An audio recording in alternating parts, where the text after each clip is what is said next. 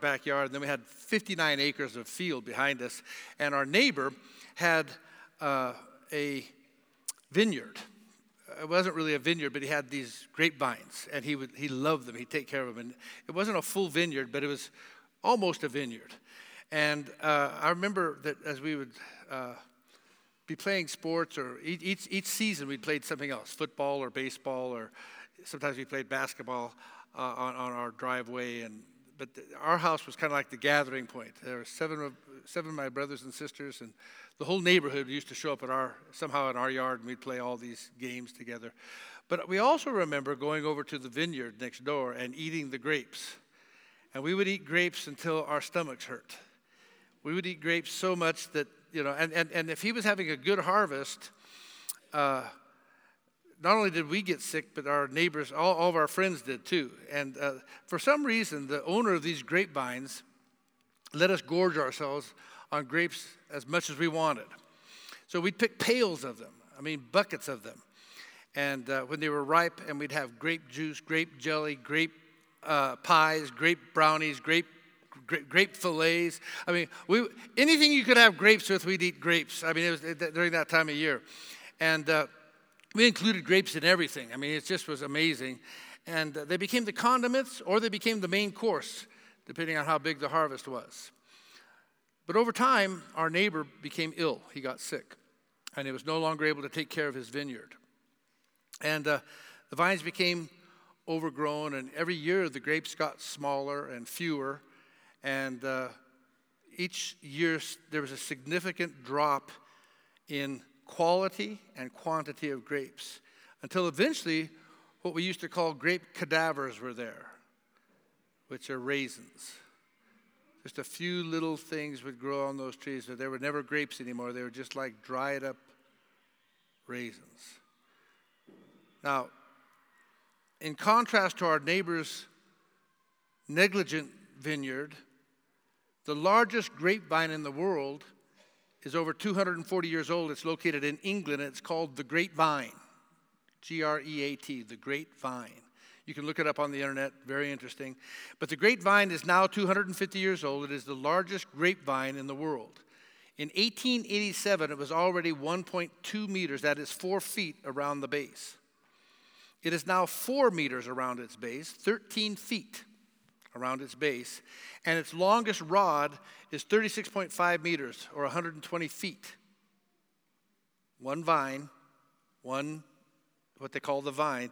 If you see these vines, they're gnarly things, they're ugly things. And then they graft into the vine, the roots, they graft in all the vines and the branches, and that's where they get the grapes from. Well, this vine grows in a greenhouse where a man and his wife who serve as the vine keepers have the responsibility of caring for this magnificent plant. This competent and caring couple do everything they do that they can do to keep this vine alive so that it'll produce fruit. And amazingly, this grapevine produces between 500 and 800 bunches of grapes every year. One grapevine. Go look it up. The Great Vine. Look it up. It's the largest grapevine in the world, oldest, still producing. Please turn in your Bibles with me. I'd like you to look at. Does everyone have a real Bible today? More than ever, we need our real Bibles. More than ever, we need to start looking into the Word of God. So turn with me today, it's John chapter 15, and I want to read out of verses 1 through 15. I want you to follow along as I read. John chapter 15, verses 1 through 15. And we're going to stay here for most of the service. We'll be coming back to this, uh, uh, this, this chapter in the Bible. It says, I am the true vine, and my Father is the vine dresser. Every branch in me that does not bear fruit, he takes away. And every branch that does bear fruit, he prunes that it may bear more fruit. Already you are clean because of the word that I have spoken to you. Abide in me, and I in you, and the branch as the branch cannot bear fruit by itself unless it abides in the vine, neither can you unless you abide in me. I am the vine, you are the branches. Whoever abides in me and I in him, he it is that bears much fruit. For apart from me, you can do nothing. Now, this morning, somebody quoted from the 14th chapter at the beginning of the service and said that Jesus is the way, the truth, and the life. So, in the context, before we see the 15th chapter, the 14th chapter is talking about Jesus being the way, the way, the truth, the life. The focus in the 14th chapter is on salvation. There is no salvation by any other than Jesus Christ. I'm sorry, there's no way to go to heaven, there's no way for eternal life except through Jesus Christ. There is no other. By no other name can a man be saved than Jesus Christ. But that's another message for another day. Today, I want to look not at salvation, but I want to look at sanctification. Sanctification is the process of God working in you and I after our salvation. It's one thing to come to the faith, it's one thing to come to the knowledge of Jesus Christ. It's entirely something else to be fruitful. This morning, we're going to be challenged to be fruitful. We're moving from knowing Christ to growing in Christ. This is Missions Month. The month of March we set aside as Missions Month. Missions Month is simply that we move from thinking about ourselves, thinking about our own needs, to helping others. In other words, we think about bearing fruit, being fruitful in the life of someone else, being Christ like to someone else. I want to just say this off the bat. In this season where there is so much fear, there are so many people that are fearful. I came through the border on Friday night. I mean, I was shocked. Masks and spray guns and, and, and, and things to put on your hands and forms to fill out and, and coronavirus everywhere. I'm thinking, how many people have coronavirus in Zimbabwe? None? Oh, yeah, but you might have it. I, I said, I might. I said, but right now I feel pretty good. I said, I'll self quarantine if I feel bad. No, no, no, fill this form out, do this. I, I mean, it, they put me under a, a microscope. And, and, and, I, and, I, and I said, and I just started saying, hey, why are you so fearful? You see, I have, the last thing I fear is coronavirus. I'm not fearful.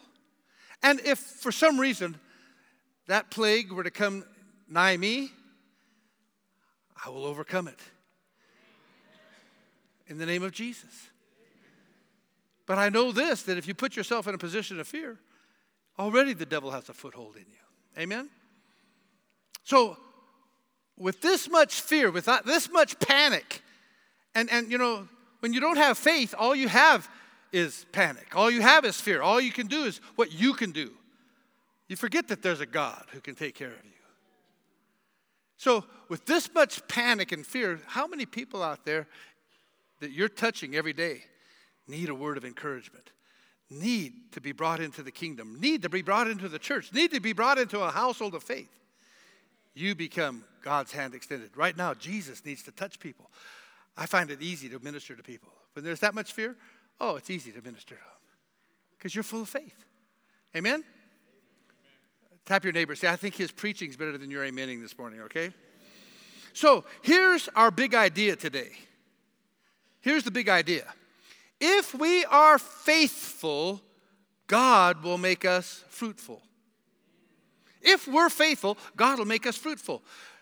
Last week, Pastor Lincoln gave an amazing message about Mephibosheth. And, and, and, and, and I, what I love about all of our pastors while I was away is that they spoke truth to you. In our church, we're going to not compromise the truth. We're going to speak the truth. And let me tell you something. It's sometimes hard to preach truth in a world that is preaching compromise, that is accepting anything. But when we choose to preach the truth, there can be no watering down what Jesus said. If we believe the Bible, we must believe that Jesus is the only way. The only way. There are not many roads to heaven. There are not many roads to God. There's one road, one way. Narrow is the path that leads to salvation, and few there be that find it. Wide is the path that leads to death, and many there be that find that path. I want us to find the path of life.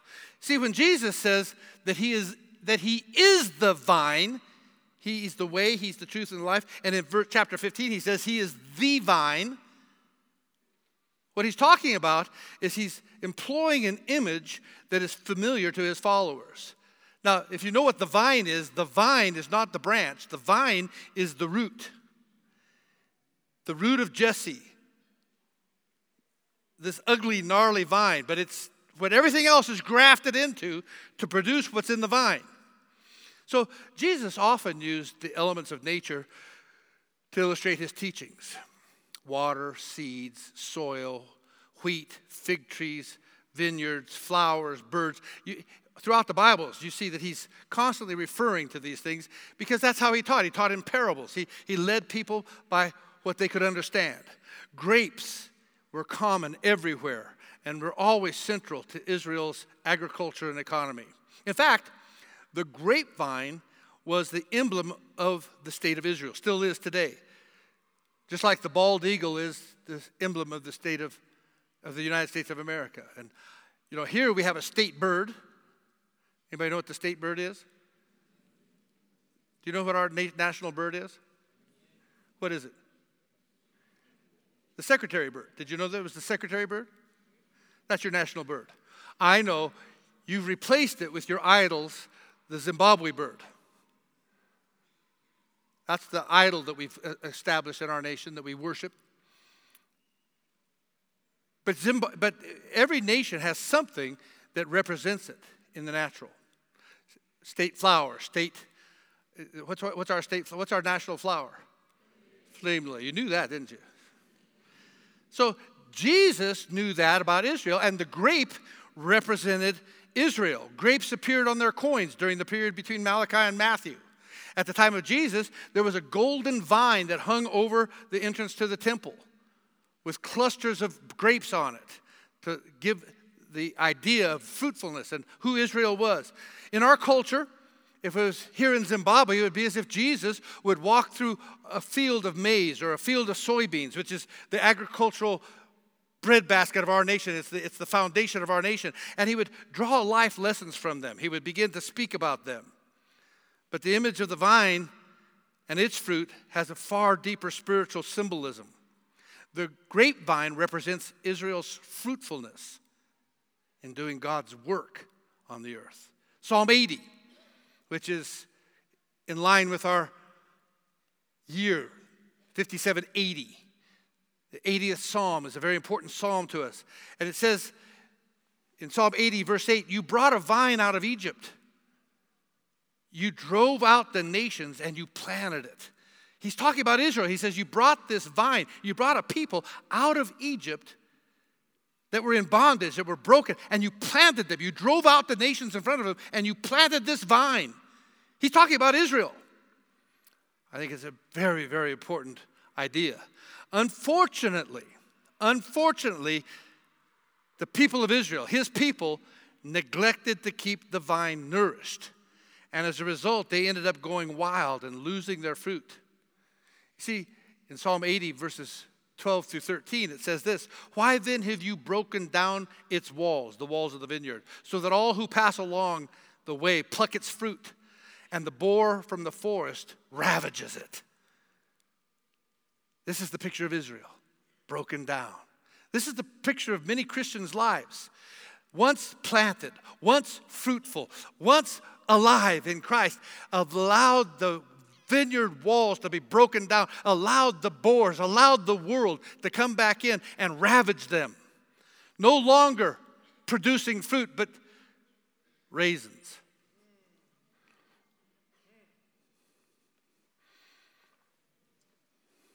The title of my message is The Vine, but my subtitle is God's Grape Expectations.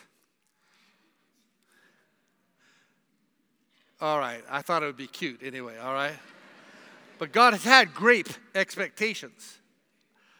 God has always had great expectations for his followers. God is so sold on fruitfulness that he breaks out into a sad, sad song in Isaiah. Listen to what he says. Instead of producing sweet grapes, his people had offered only sour substitutes. He says this in Isaiah 5, verses 1 through 4 Let me sing for my beloved my love song concerning his vineyard. My beloved had a vineyard on a fertile hill, a very fertile hill. He dug it and cleared it of stones and planted it with choice vines. He built a watchtower in the midst of it, and he hewed out a wine vat in it. And he looked for it to yield grapes, but it yielded wild grapes. And now, O inhabitants of Jerusalem and men of Judah, judge between me and my vineyard. What more was there to do for my vineyard that I have not done for it? When I looked for it to yield grapes, why did it yield wild grapes? Whew. His lament continues in another refrain, Jeremiah 2, verse 21. Listen to what he said. Yet I planted you a choice vine, wholly of pure seed. How then have you turned degenerate and become a wild vine? He's talking about this people he loves, Israel. How have you, that I took such care over, I delivered you, I walked you, I protected you, I've done all these things for you, how did you become degenerate? How did you become a wild vine? Isn't that the story of so many of us? Once cleansed, once purified, once taken, once delivered, and all of a sudden allowing the vineyard, the wall to be broken down and how have you become degenerate? How have you become a wild vine? God's people had become like zombie grapevines. That sounds like a horror movie, doesn't it? Actually, it was horrible. They were filled with hypocrisy, they were filled with greed, all kinds of evil instead of the fruits of righteousness, justice, and mercy. God's desire has always been for his people to be fruitful. Fruitful. This goes all the way back to Genesis 1, verse 28, where he said, Be fruitful and increase in number. Or the King James says, Be fruitful and multiply. That's God's desire. It's always been his desire for you and I that we're fruitful and that we multiply. In fact, a Christian, a believer who does not produce fruit, is a contradiction of terms. According to John 15, verse 16, he says that we have been chosen to bear fruit that will remain or that will last. We're chosen to bear fruit that will remain. Like a tree planted by the water. We're never supposed to run dry. We're never supposed to stop bearing fruit. It's time for us to move more than just survive, it's time for us to thrive. Pastor Taz, you said it so adequately this morning. You said that we don't just stay stuck in Zimbabwe. Even though it's costly, we afford to go out and see because this too will turn. This too, the tide will turn. And those of us that prepare ourselves will be ready for what God wants to do. God is giving us vision. God is giving us purpose, and we're not done yet. In fact, we're just starting what God wants us to do as a church and as a nation. in an unforgettable display of God's expectations of fruit for us. Matthew chapter 21, verse 19 tells us that one day Jesus went on a walk. And it says that seeing a fig tree by the wayside, he went and he went to it and he found nothing on it but leaves. And he said to it, May no fruit ever come from you again. And the fig tree withered at once.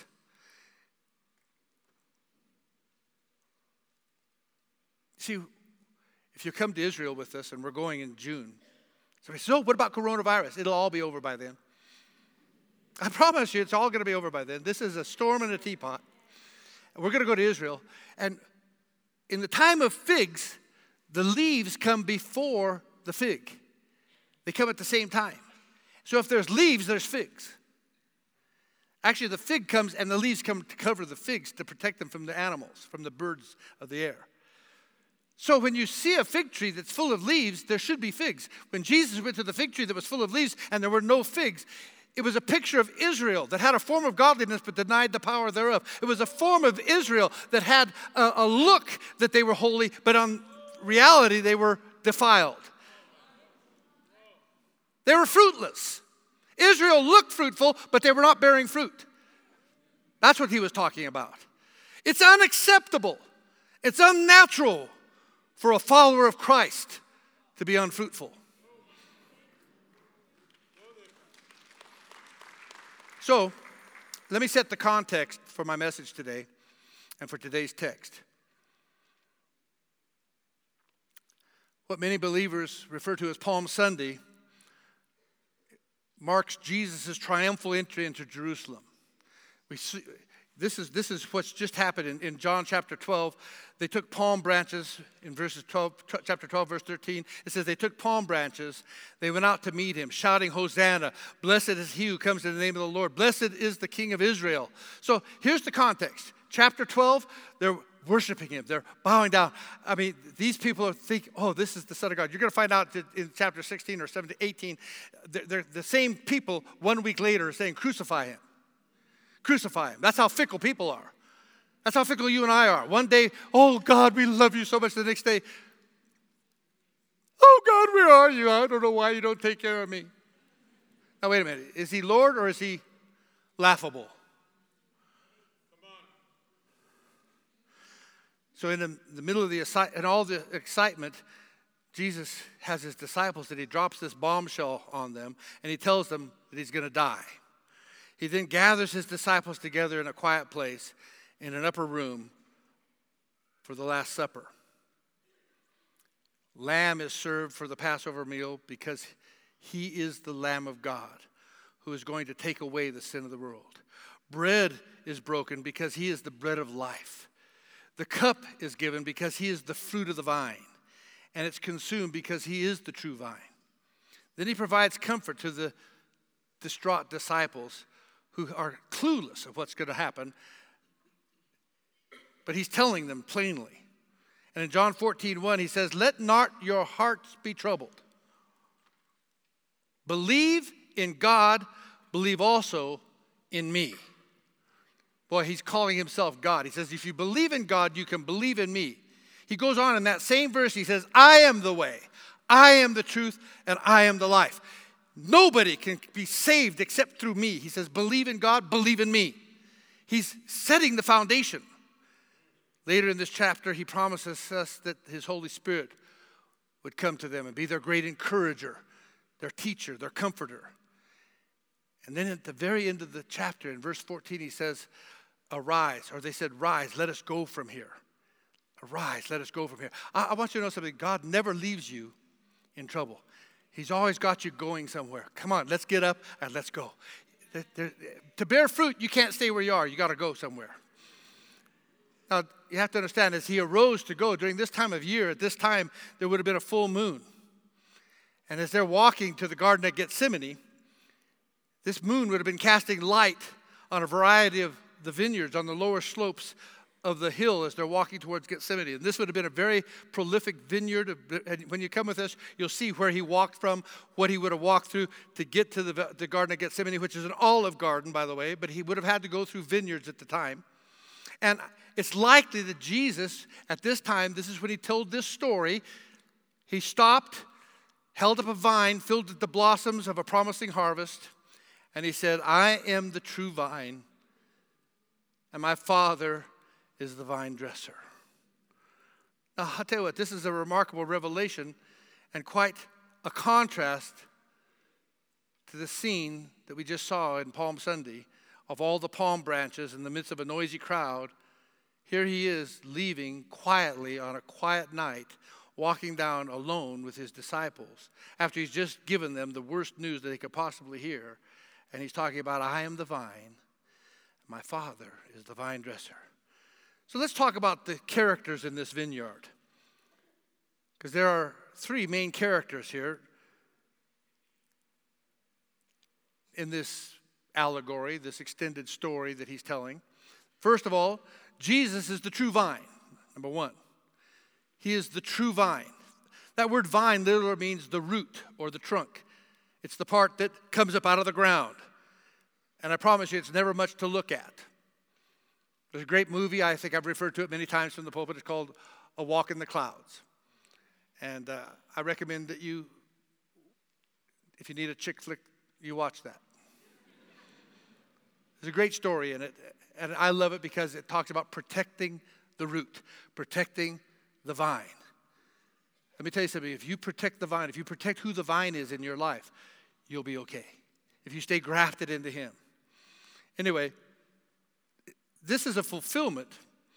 Uh, it's the part uh, uh, uh of Isaiah 53, verse 2. It says, in Isaiah 53, verse 2, it says, For he grew up before him like a young plant, and like a root out of dry ground. He had no form or majesty that we should look at him, and no beauty that we should desire him. So when you see these gnarly pieces of fruit, they're the root out of dry ground, you think, that, can anything good come out of that? And yet, that's what we get grafted into. They're not very comely, but they produce great fruit. So, in contrast, however, to faithfulness and fruitfulness,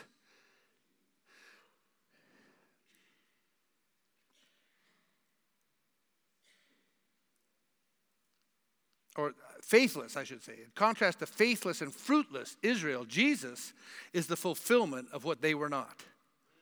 So, in the midst of a faithless and fruitless Israel, Jesus is the root, He is the vine. I think we could have said it this way.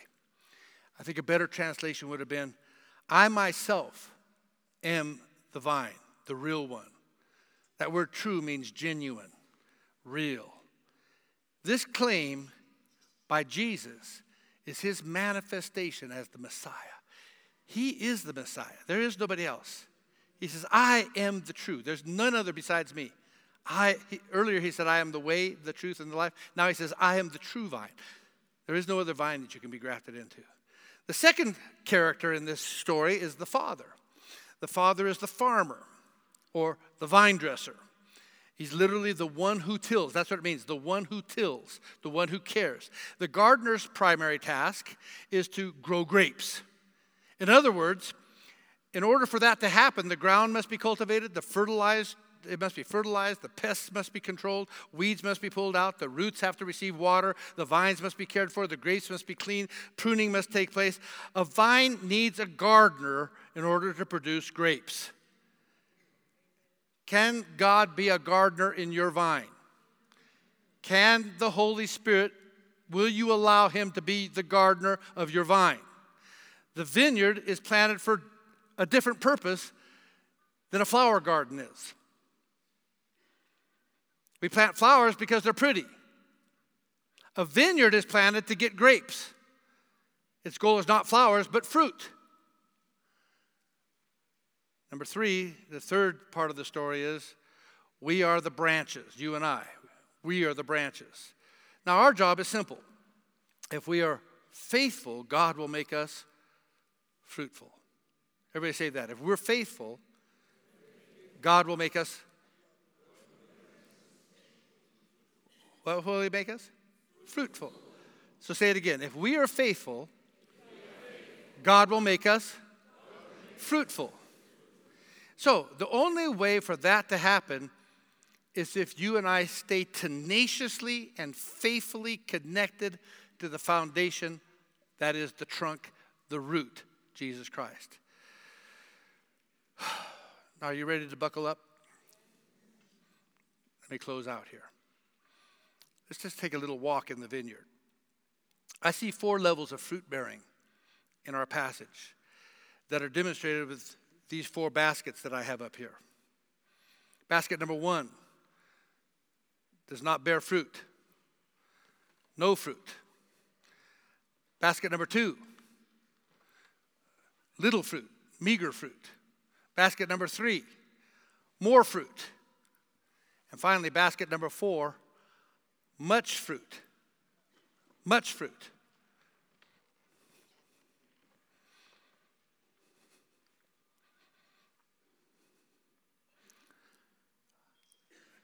I read an author the other day, and he believes that only 50% of Christians bear little fruit. He says he doesn't think more than about 5% bear a lot of fruit. Others teach the Pareto principle, 20 80 principle. 80% do very little and 20% carry the weight of everything. Whatever the principle is, the question isn't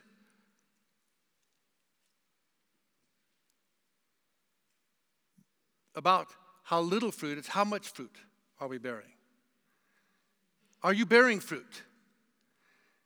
Here's the principle God, our Father, the vine dresser, the gardener, He loves us so much. And He is so committed to displaying His glory that He actively works on our lives. He cultivates our lives so that we move from no fruit to meager fruit to more fruit to much fruit. I want you to ask yourself which basket represents your life right now? If today were harvest day, how many grapes would be in your basket? Well, here's the good news more is always possible because you were created for this very purpose. According to Matthew 7, verse 20, fruit bearing is a sign of spiritual life. He says, Thus you will recognize them by their fruits. Wow. If you're alive in Christ, you are going to bear fruit. You're going to bear at least fruit. If you abide in Him, He says you'll bear more fruit. And if you allow Him to prune you and trim you, you'll bear much fruit. Let's look at those four fruit baskets. First of all, let's look at this basket with no fruit. No fruit. John 15, 2 has been the cause of a lot of confusion because it seems like it's saying that a Christian can lose their salvation. It says, He cuts off every branch in me that bears no fruit. Verse 6 goes on, it says, If anyone does not abide in me, he is thrown away like a branch, like a branch and withers. And the branches are gathered and thrown into the fire and they're burned. Well, let me say this real clearly to you. If you're truly saved, then you're totally secure. Eternal life is eternal. John 10, verses 28 and 29 says this I give them eternal life, and they will never perish, and no one will snatch them out of my hand. My Father, who has given them to me, is greater than all, and no one is able to snatch them out of the Father's hand. You see, you have to understand that this verse only makes sense in the context of the scriptures that we're reading. And the context comes just hours before. Jesus announced that there was a traitor on his team. Jesus is saying, wait a minute. He says in John 13 10, he says, and you are all clean, but not all, he says, you're clean, but not all of you. And he's referring to Judas. Judas was not clean. A couple of chapters later in John 17, Jesus said this Not one of them has been lost except the son of perdition, the son of deception. Judas had no fruit because he had no faith. Jesus had no fruit, or Judas had no fruit because he had not connected to Christ. He had only connected for something of his own selfish, selfish gain. His God, his real God, was greed.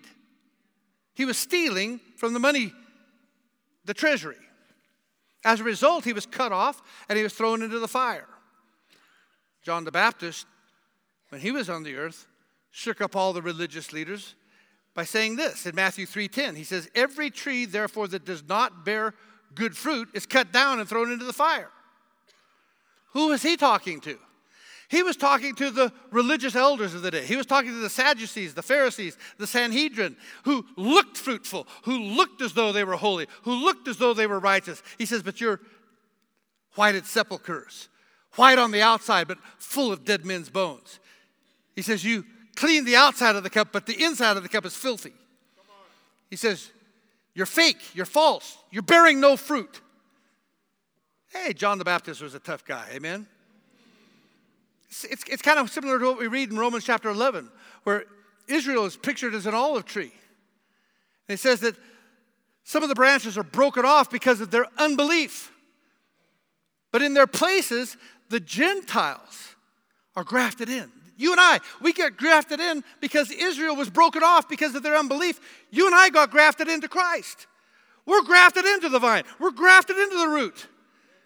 This is shocking to many Jewish people because they think they're so good and they're good to go because of what their faith is. We're the, we're the children of God, we're the sons of God, we're God's chosen people.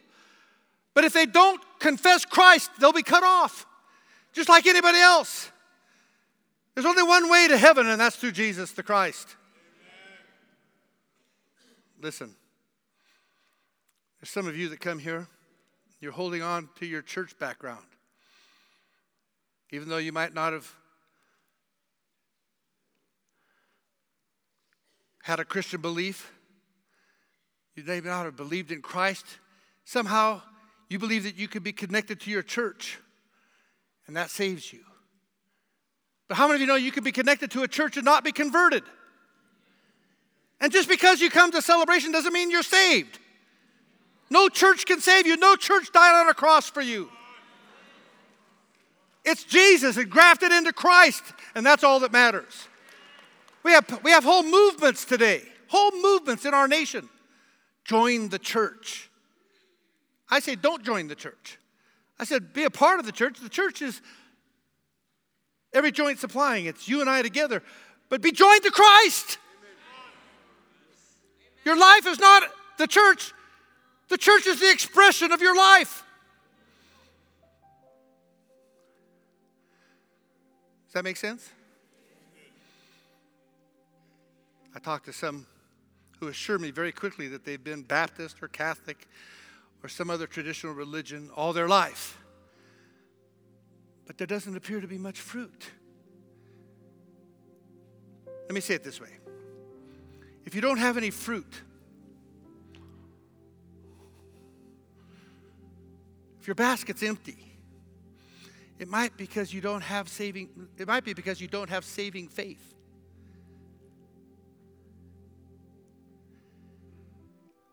You may think you're a Christian, but you're not following Christ. Because a true Christian will bear fruit. Let's focus on the other three baskets for just a minute and I'll close.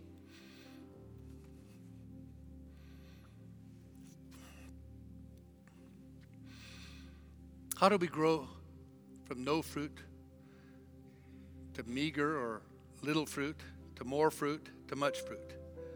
Well, if we're faithful, God will make us fruitful. There's three ways to grow more fruit according to this passage. Number one, prepare for pruning. Prepare for pruning. The last part of John 15, verse 2 says, Every branch that does bear fruit, he prunes, that it may bear more fruit. Every branch that bears fruit, he prunes, that it may bear more fruit. More fruit. Pruning is done so that those who bear a meager amount of fruit will bear more fruit. You see, in a vine, just like in a rose garden, there are what are called sucker shoots. Even on some trees, fruit trees, sucker shoots. And they have to be cut off, they have to be sliced off because they can end up sucking the life out of the vine, causing grapes not to grow. I'm told that most new grape growers fail because they don't prune enough. Good pruning creates a strong root system, improves the health of the vine, and most importantly, it's what increases the yield. I watched a video this week about a vineyard in California that covers 30 acres and I learned that it takes 500 man hours to prune 13,000 vines. The wife of the gardener of the grapevine in England spends three months a year just scraping the branches with a knife just in order to remove the loose flakes of bark. She does this because grapevines have numerous parasites, and they have to be scraped to keep the parasites, the demons, off of them. Pruning must take place in order for grapes to grow. Dead wood must be ruthlessly removed, and live wood must be cut back drastically. I saw this in one of our congregation members' rose garden the other day. Her bushes, I went and I'd been there before, and these were beautiful rose bushes. I went back the other day, and I, they were cut back. They looked like, oh my God, what happened? They were like little stumps. The, the, the, the rose bushes had been trimmed back so much, I thought, did something happen here? She told me that the sucker branches were getting out of control. You see, you and I have been reborn in order to reproduce. But the only way for that to happen is through a painful purging process.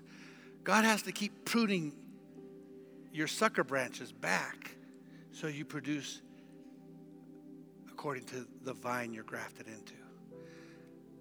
The famous author Bruce Wilkinson, Bruce Wilkinson write, describes what happened when he moved to the country one spring. He says the fence that he shared with his neighbor had a large grapevine on it and he and his family were looking forward to enjoying some juicy grapes that fall. A couple of days after, later, he noticed his neighbor was hacking away at the vine with some large shears. So he went outside and asked, I guess you don't like grapes? The neighbor replied that he loves grapes. Seeing the confusion on Bruce's face, the gardener explained, Well, son, we can either grow ourselves a lot of beautiful leaves, filling up the whole fence line, or we can have the biggest, juiciest, sweetest grapes you have ever seen but we can't have both.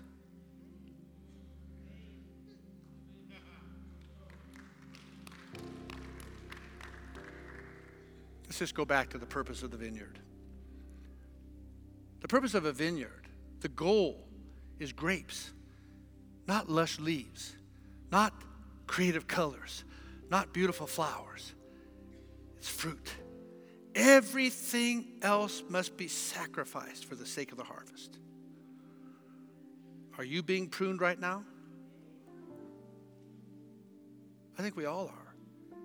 But if you are, think about this God never prunes indiscriminately. He knows what He's doing because He's always following a precise plan for our lives. Since He's working to make us more like Christ, He only removes what's necessary and what avoids unnecessary injury. But if you're being pruned back, if it's hurting you, it's because He's trying to form Christ in you and remove that which is injurious to yourself. Pruning involves pain. The Father's pruning knife is sharp, but it's not designed to ultimately damage or destroy us. But He does use all kinds of unpleasant things to prune us circumstances, failures, ruptured relationships, even illnesses trials in order to get us to bear more fruit. One of America's presidents said, Never waste.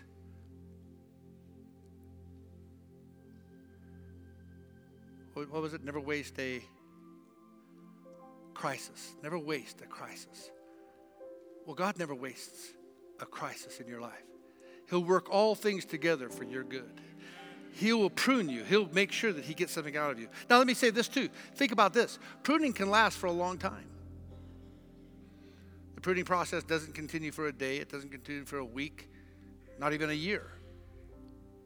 We can't really say, well, I've been through that and I'm glad there's no more pain coming my way, because that's not how it works. In fact, the longer a grapevine is alive, the more pruning it needs. See, some of us who are older in our faith may need more pruning than we think we do. Some of you got so old in the faith, you said, Well, I've, gone as far as I'm going to go. And you stopped growing and you stopped bearing fruit because you stopped letting God prune you. Is God pruning you right now? If so, remember it's not ultimately for your pain, but for your gain and for His glory. David realized this when he wrote Psalm 119. I love this psalm. Psalm 119, verses 67 and 71, he says, Before I was afflicted, I went astray. But now I, now I obey your word. Verse 71 says, It was good for me to be afflicted so that I might learn your decrees. Let me tell you something. If you're being afflicted, if you're going through something right now, it may just be the pruning knife of God to get you to become like Christ. Do you want to be more fruitful than you are right now? The only way for that to happen is to go under the knife. Number two, deal with discipline. First of all, prepare for pruning, deal with discipline. John 15, 3. Already you are clean because of the word I have spoken to you. See, in the natural course of time, a branch will grow rapidly, but it'll not necessarily, it won't necessarily grow where it's supposed to grow. These branches have a tendency, when they grow quickly, they don't follow the path of the fence. They fall down onto the ground, and the rains come and they get muddy and they begin to become mildewed and they, and they no longer can produce. In fact, all branches left to themselves head to the ground. But a gentle gardener, he'll pick up the branch, wash it off, tenderly tuck its tendrils back into the trellis where it can do what it was created to do bear fruit. Are you playing around, my friend, in the blood and the mud of sin? Can you allow the heavenly gardener to clean you off, to pick you up? You see, sometimes he sends discipline our way in order to get our attention. These painful measures are designed to bring us to repentance, to bring us back to the business of bearing fruit.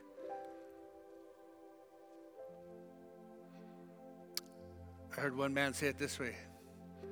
He referred to it as the best good news you didn't want to hear. How many of you ever had the best good news you didn't want to hear? Maybe tap your neighbor and say, That's what I'm hearing today. Our pastor is giving me the best good news that I really don't want to hear. You see, you need to learn how to deal with the discipline that God may be sending your way. And remember that the gardener, the vine dresser, corrects in order to redirect. He corrects in order to redirect. Hebrews 12 and verse 11 says, For the moment, all discipline seems painful rather than pleasant. But latter, it yields the peaceful fruit of righteousness to those who have been trained by it. See, this, this gardener, our Heavenly Father, has plans for you, and His actions are intended to move you towards the place that He wants you to be the place of fruitfulness. Sometimes He disturbs our slumber so He can shock us into growth. He also uses the Bible to get our attention. Hebrews 4, verse 12, the New Living Translation says, For the Word of God is full of living power. It is sharper than the sharpest knife, cutting deep into our innermost thoughts and desires. It exposes us for what we really are. John 15, 3, he says he uses the word to cleanse us. He says, You're clean through the word that I've spoken to you. God is scraping your branches, God is trimming your vine through the word of God. That's why we stay in the word, that's why we abide in his word. Somebody might be wondering what's the difference between discipline and pruning? Well, let's put it this way they both hurt, and they're both for our good. But discipline primarily comes as a result of sin, whereas pruning deals with the problems of ourself selfishness, weakness, things that are inside of us. Let me just say this you don't have to stay where you are right now. You can fast forward to fruitfulness, but you have to run to Him, not away from Him. You know, I know when I deal with Christians, a lot of times we get hurt in this life. Other Christians hurt us, the world hurts us, and we have a tendency to lose heart. Sometimes we turn away from God. It's just, I don't know, this, this Christian life's not working for me. Or we turn against Him. We get angry at Him. God, if you were really God. But can I tell you something? I know the truth is this never turn away from Him. Never turn against him, always turn towards him.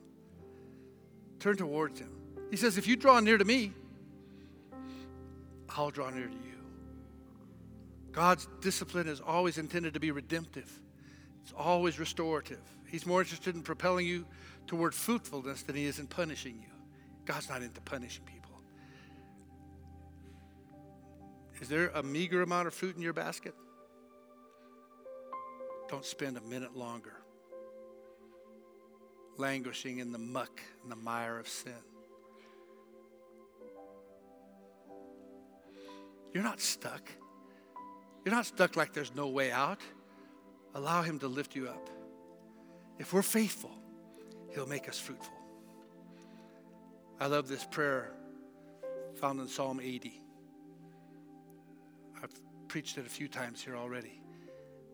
But in verses 14, 18, and 19, it says, Turn again, O God of hosts. Look down from heaven and see. Have regard for this vine.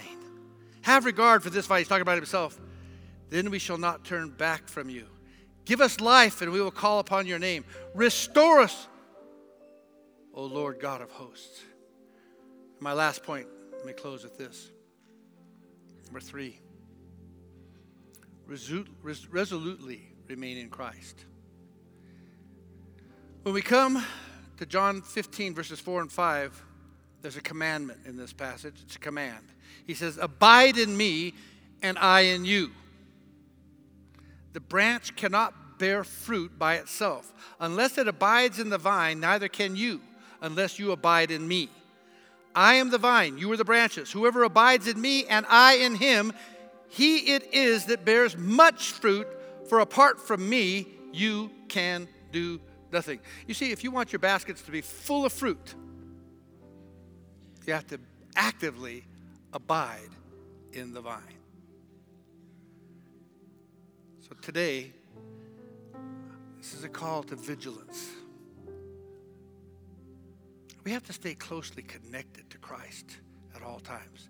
The word abide means to stay, it means to dwell or to remain, to settle in for a long term, to hold on to. Jesus is saying something like this Live in such a manner that if you're at home in me and I'm at home in you, you'll bear much fruit. The word abide is used 11 times in John 15. It's used 40 times in the Gospel of John. Abide. Abide in Christ. Be hidden in Christ.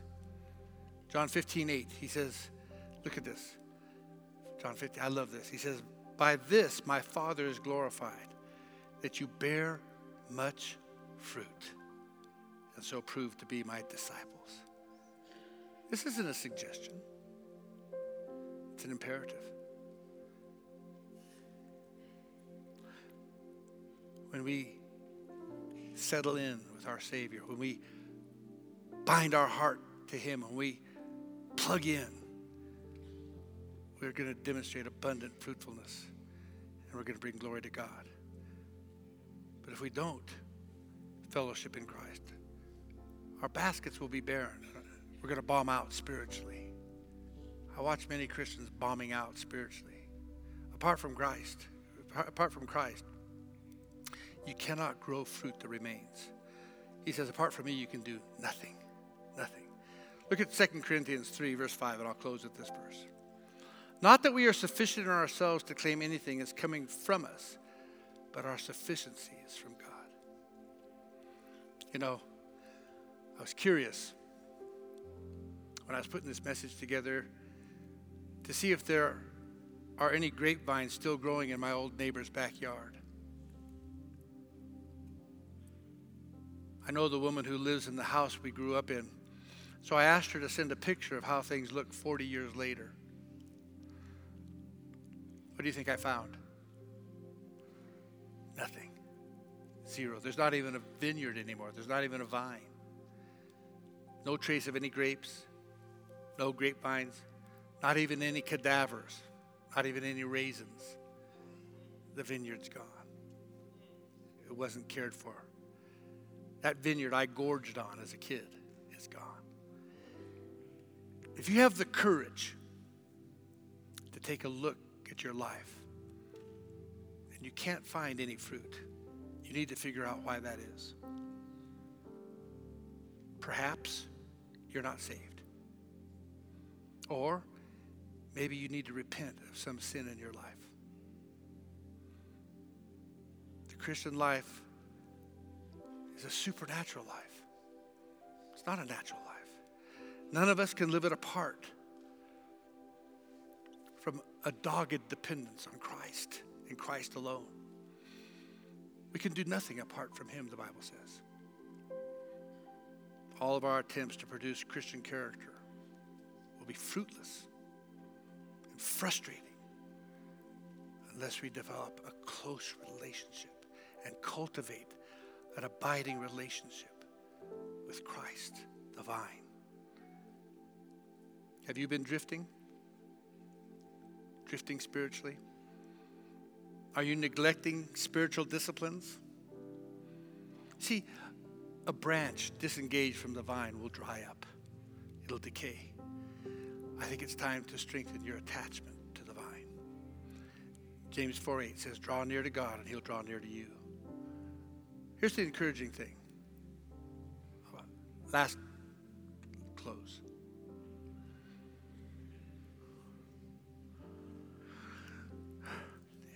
How many of you know it's not our job to produce fruit, but to bear fruit? Ours is to bear fruit, not produce it. Faithfulness is our obligation. Fruitfulness is God's concern. It's not a matter of me trying to get some fruit to grow. My job is to trust and obey. My job is to abide in the vine, and He'll grow the fruit in me and through me. My responsibility is to stay as close as I can to the vine as I possibly can. And when I'm faithful, He will make me fruitful. The result of spiritual fruitfulness is that God will be glorified and that we'll grow, will produce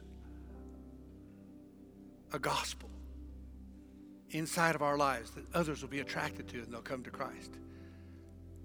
A man named George Bernard Shaw, he was a playwright, was nearing the end of his life, and a reporter asked him a question. He says, If you could live your life over and be anybody you've known or any person from history, who would you be? Shaw thought for a moment and he replied, I would choose to be the man George Bernard Shaw could have been, but never was.